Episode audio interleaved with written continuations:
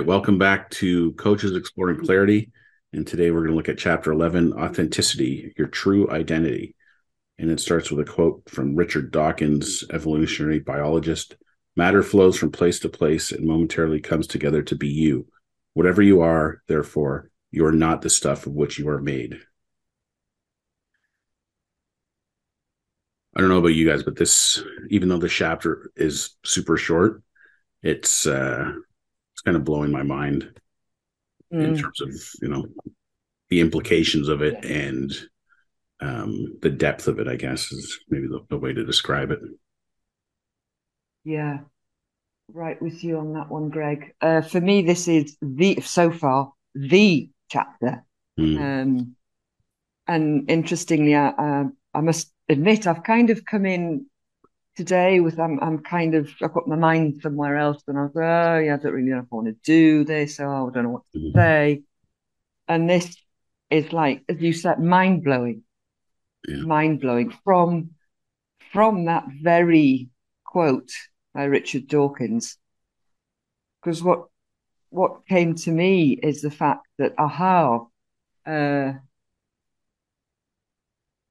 because now that we have like the proof of this, and you know, when Jamie often talks about paradigm shift, mm.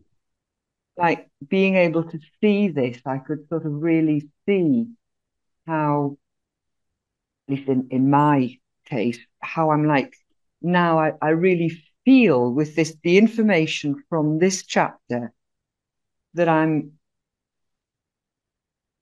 dealing with, living in, and feeling attuned to this new paradigm. And it, it's because I now know, whereas let's say even 20 years ago, scientists already did know, I didn't. But because this is not just because somebody called Richard Dawkins, who even is an evolutionary biologist, says this, like this has been scientifically proven to be true. There is no other way about it. You know, matter flows, matter is, matter is the basis of everything. Matter from the, or the energy or whatever it is. So that anything I read after this is undoubtedly true. Mm. So that I can actually take on board what Jamie is saying. Whereas if I just look 20 years ago, like, yeah, yeah, you know, a lot of work in my work in, the, in a spiritual sort of um, healing kind of environment, but it was sort of, albeit taught to me by or from, let's say, the scriptures, from what Buddha said, from what the ancient Egyptians said, from what anybody said. It's like, yeah, yeah, but that's like just a theory. It's mm. still just a theory. But this, it just suddenly struck me no, my God, this is true. It's not a thing that somebody's written and you either like it or you don't. This is actual fact. And from that, the rest of the chapter just literally, as we said before, it just blew my mind. Because it just cannot be any other way. And there's so many insights and connections that I made reading it. So, what a way to start a chapter. Mm. Can you share one, Elaine? Sorry? Can you share one? Can I share one? Uh, uh, mm. an, an, insight. Mm. Um, okay. Um, that's a difficult question. okay. Sorry. Um, the the idea that I realized that everything again I have to talk in because this is me of course. Everything that I do is based on my thinking.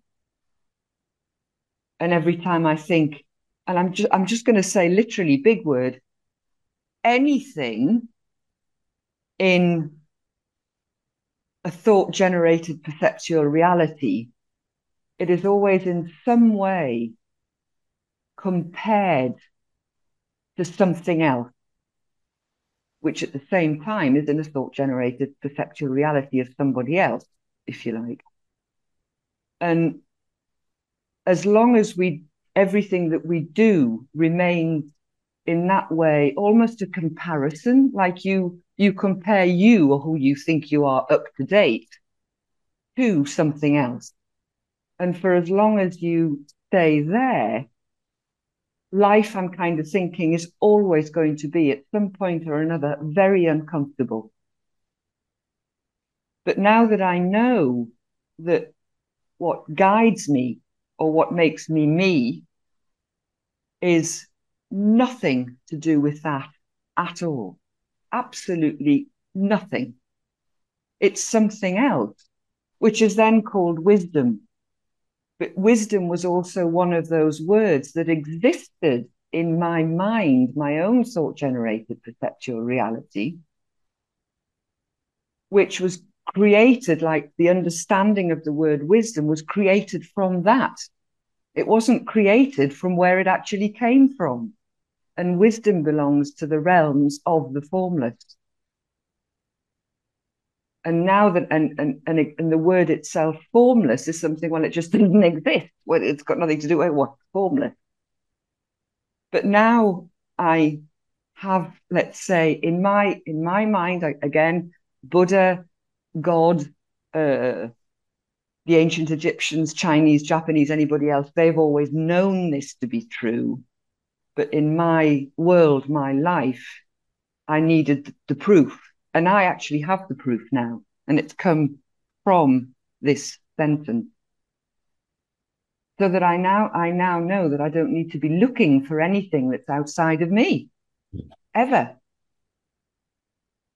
And anytime I do feel uncomfortable, unhappy, miserable, uh, not up to it, not good enough, it's always good enough compared to whom? Well, the only one I can actually compare myself to is myself who already knows better. The real me. And that that's what came from this which i thought for, for me personally was just incredible.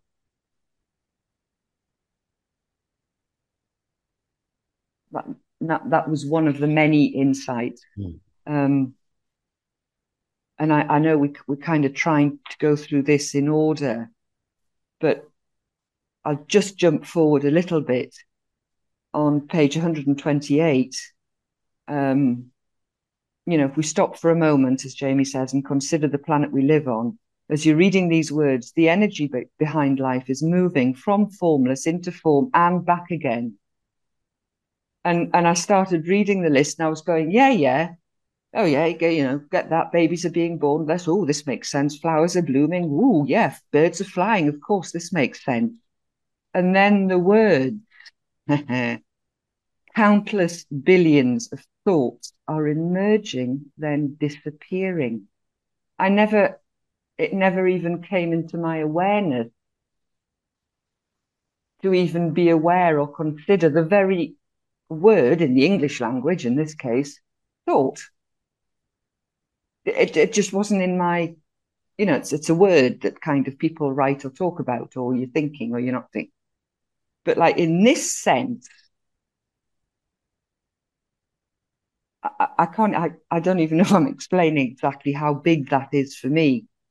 Like I sort of was getting quite well on with my little life, understanding lots of things, like all of those things on those lists. And then Jamie comes up with countless billions of thoughts are emerging, then disappearing. Wow. Mm. And that's all they're doing. In and out, in and out, out and in in and. And then poof, they've gone. And when they've just gone, so has everything that you've always been th- thinking that is telling you who you are is not true because you're not even looking at who you really are, because who you really are is none of that anyway. Mm. So, so yeah, think I'll shut up now. I think that was rather beautiful, actually. Thank yeah. you. I love how you picked that one bullet point out of that list. It's like, because mm. I I had read that and I'd highlighted that whole section, but it hadn't really hit me the way that it hit you and the way that it just hit me now as you were explaining it. But uh, yeah, it's almost like uh, you know, somehow masterfully Jamie's put like this hidden little gem in this list of bullet points that are so yeah, um, you know, innocuous, like babies are being born, flowers are blooming. Yeah, yeah, yeah. You know, and then this one yeah. that you just pointed out was like, holy crap, yeah, that's a game changer. Yeah. Yeah. And How about you, Lynn? What jumped out at you?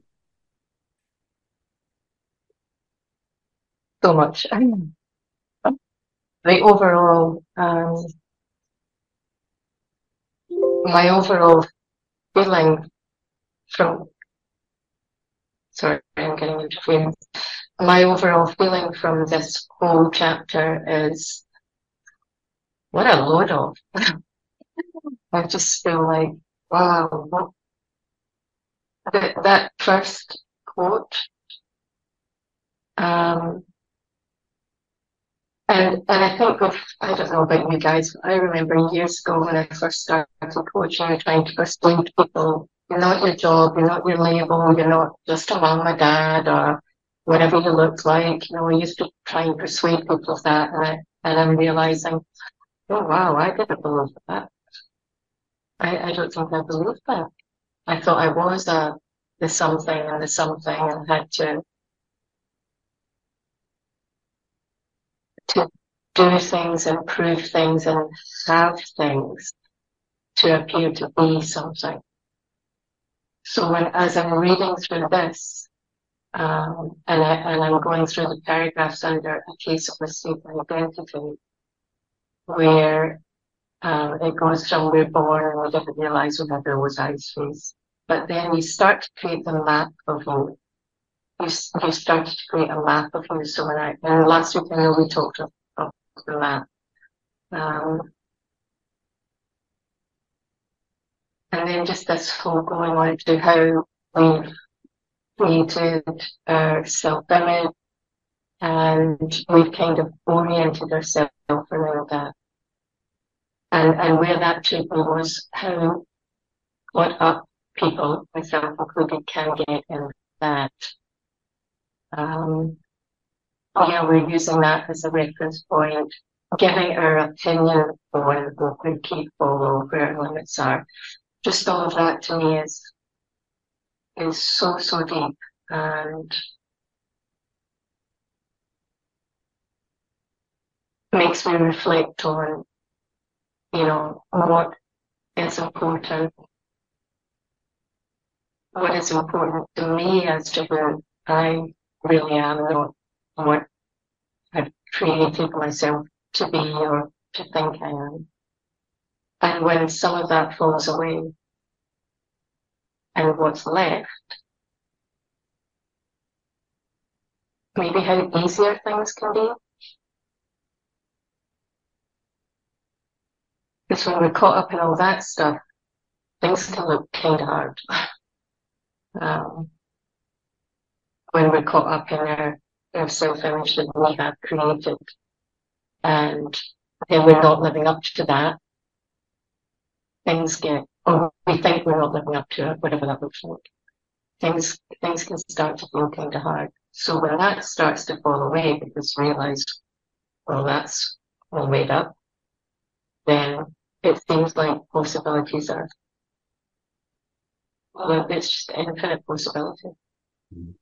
And and somehow it gave me a a sense of calm, which um, I wasn't quite feeling before I started to get this chapter today.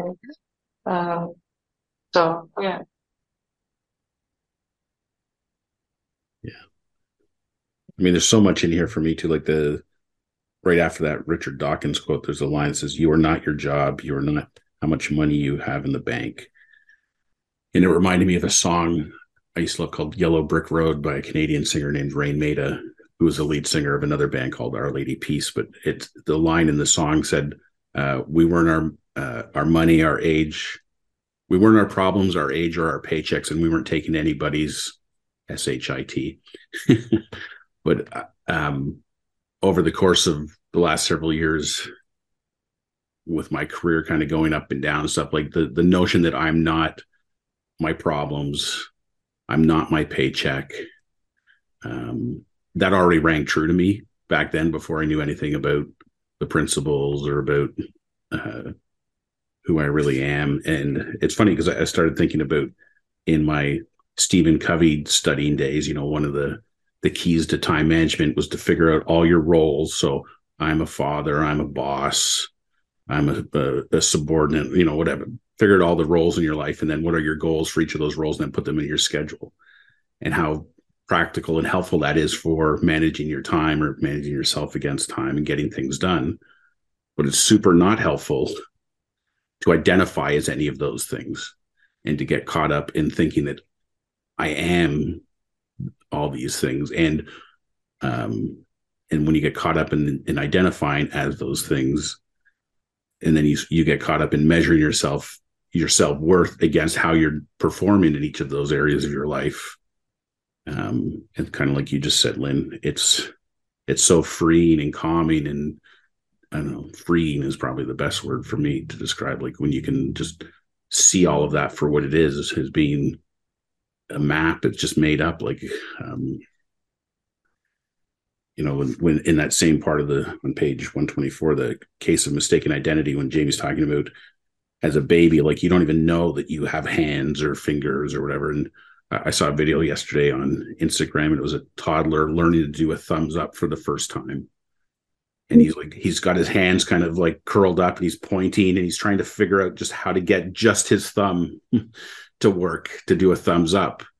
And he i mean it, it might have taken like 20 seconds for, and he's like so concentrated on it looking at his hand and trying to make his thumbs and fingers do what he wants them to do and then all of a sudden he gets it and you know everyone in the room cheers for him and he's so happy but it's like you know it, it, just it was a good illustration for me about oh this that's how we start building these self images of ourselves and our map and um you know and it's so innocent um and, and everything in this chapter just reminds us that we can kind of rise above that. Like at the end of that mistaken identity thing, it says, You are not a label. You are not your beliefs, thoughts, or feelings about yourself.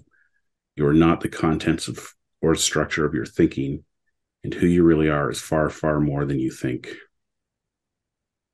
Um, yeah. So again, mind mind blowing stuff. yeah. Yeah. Yeah, and and the sense as well about uh, the idea that who we thought we we are today. Um, you know, just he, he kind of almost dismisses it in a you know very, with a very quick few sentences. You know, if you think about it, your your body is changing its cells and everything is changing inside you. So how can you be the same person that you thought you were? So so that's mm. like, oh, so, so what is this thing that keeps telling me that I'm something that I don't like or don't want to be or whatever it is, or even what I could be if only sort of thing? Um, yeah, he says, you know, our bodies are made mostly from water and all the cells are frequently replaced. In fact, most of the cells in your body are less than 10 years old. So, you know, and who a person is, he says it doesn't change, but their body does you know, and, and you call it my body, but who's the me whose body it is? Which was it was a bit difficult actually to read that and actually even understand the sentence. Because it's so it's so different from I'm guessing what normal everyday thinking is. Like or it's even the the fact that even somebody could ask me that. Like it's beyond all sort of beyond my imagination. And yet thinking about it you know is is indeed and it brings me back you know to the the beginning the beginning you know it's all about something over and beyond something that's gone before and still is now and will always be mm-hmm. it's not it's not who you think you are you know that bit like who is that me is who you really are mm. Yeah. I struggled with that. Uh, this is not the first time I've read this here or heard it somewhere or read it from somewhere else. It's it's not the first time. It's by no means the first time.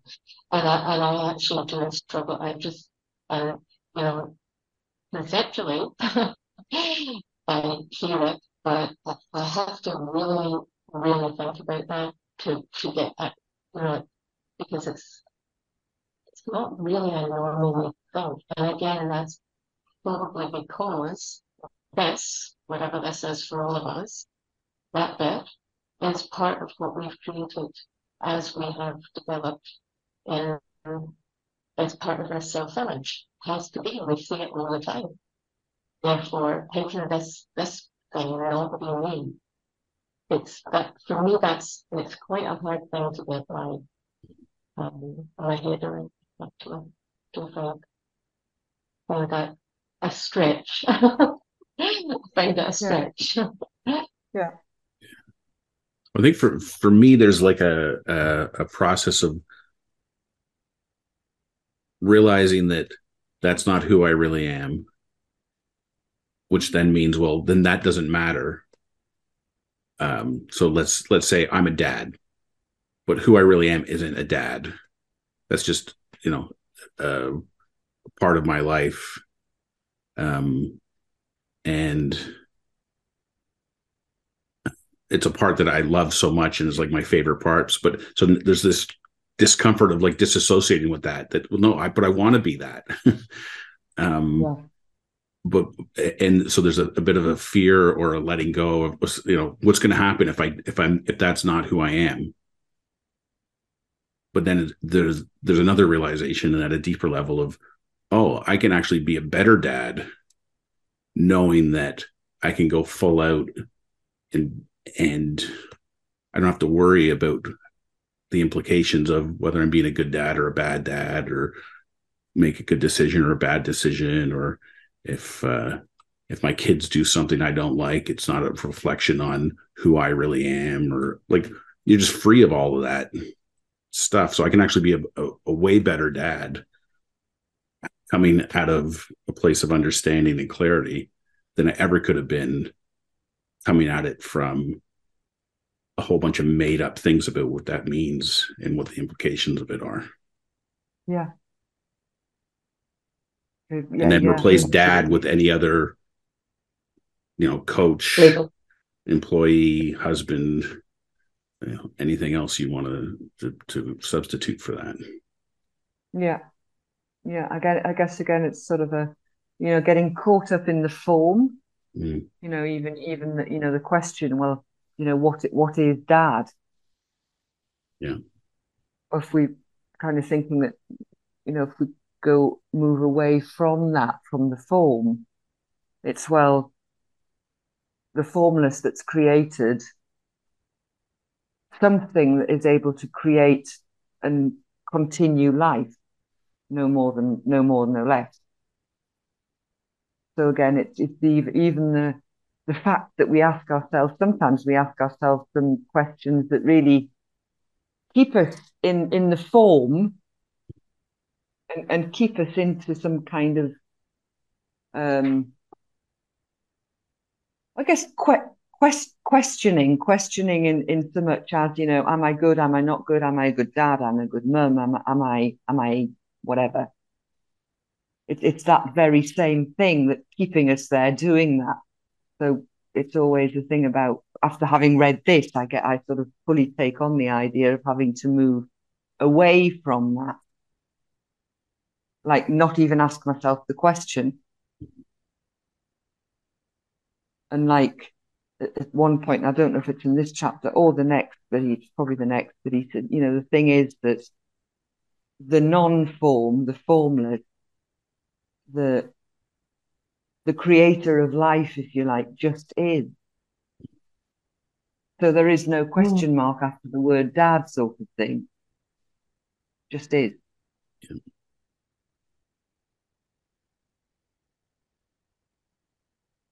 I'll read it. That bit, because something else struck me there. Go ahead, Greg. No, you go ahead. Sorry. No, no, no, that's fine. That's okay. I was going to wrap wrap it up with a thought experiment. So if you want to uh, oh. do something before that, go, go for ahead. it.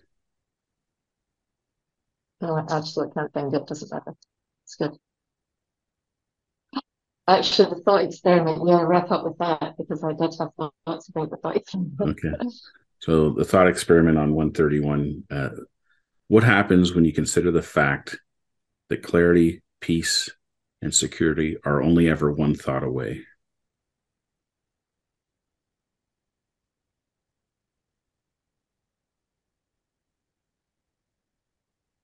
When I when I read that, I actually wanted it to be the beginning. Hmm. Um, recently, I went to um, an art exhibit in Glasgow a couple of months ago, and and it was all, uh, on all sorts of print, and I didn't understand a lot of it. I'm not, I'm not in that world. I didn't. So I'm walking around looking at these paintings and and creations and their descriptions, and I didn't understand the description. I, I was appreciative of the art, but I didn't understand the descriptions. And at the end of the exhibit, in that little kind of nook thing, was a print machine and a description of every single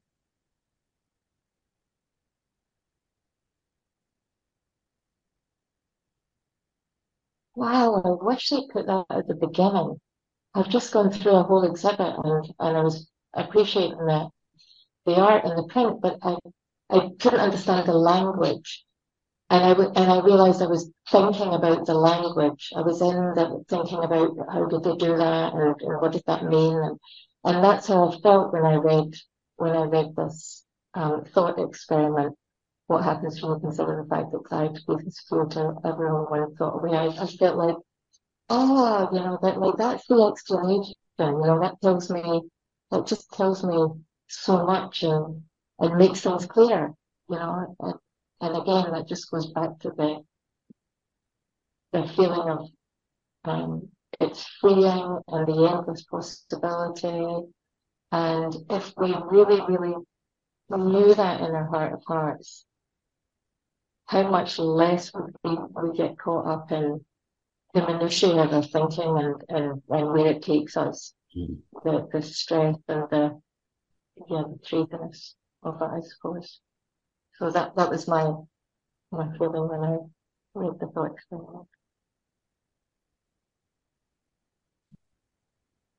the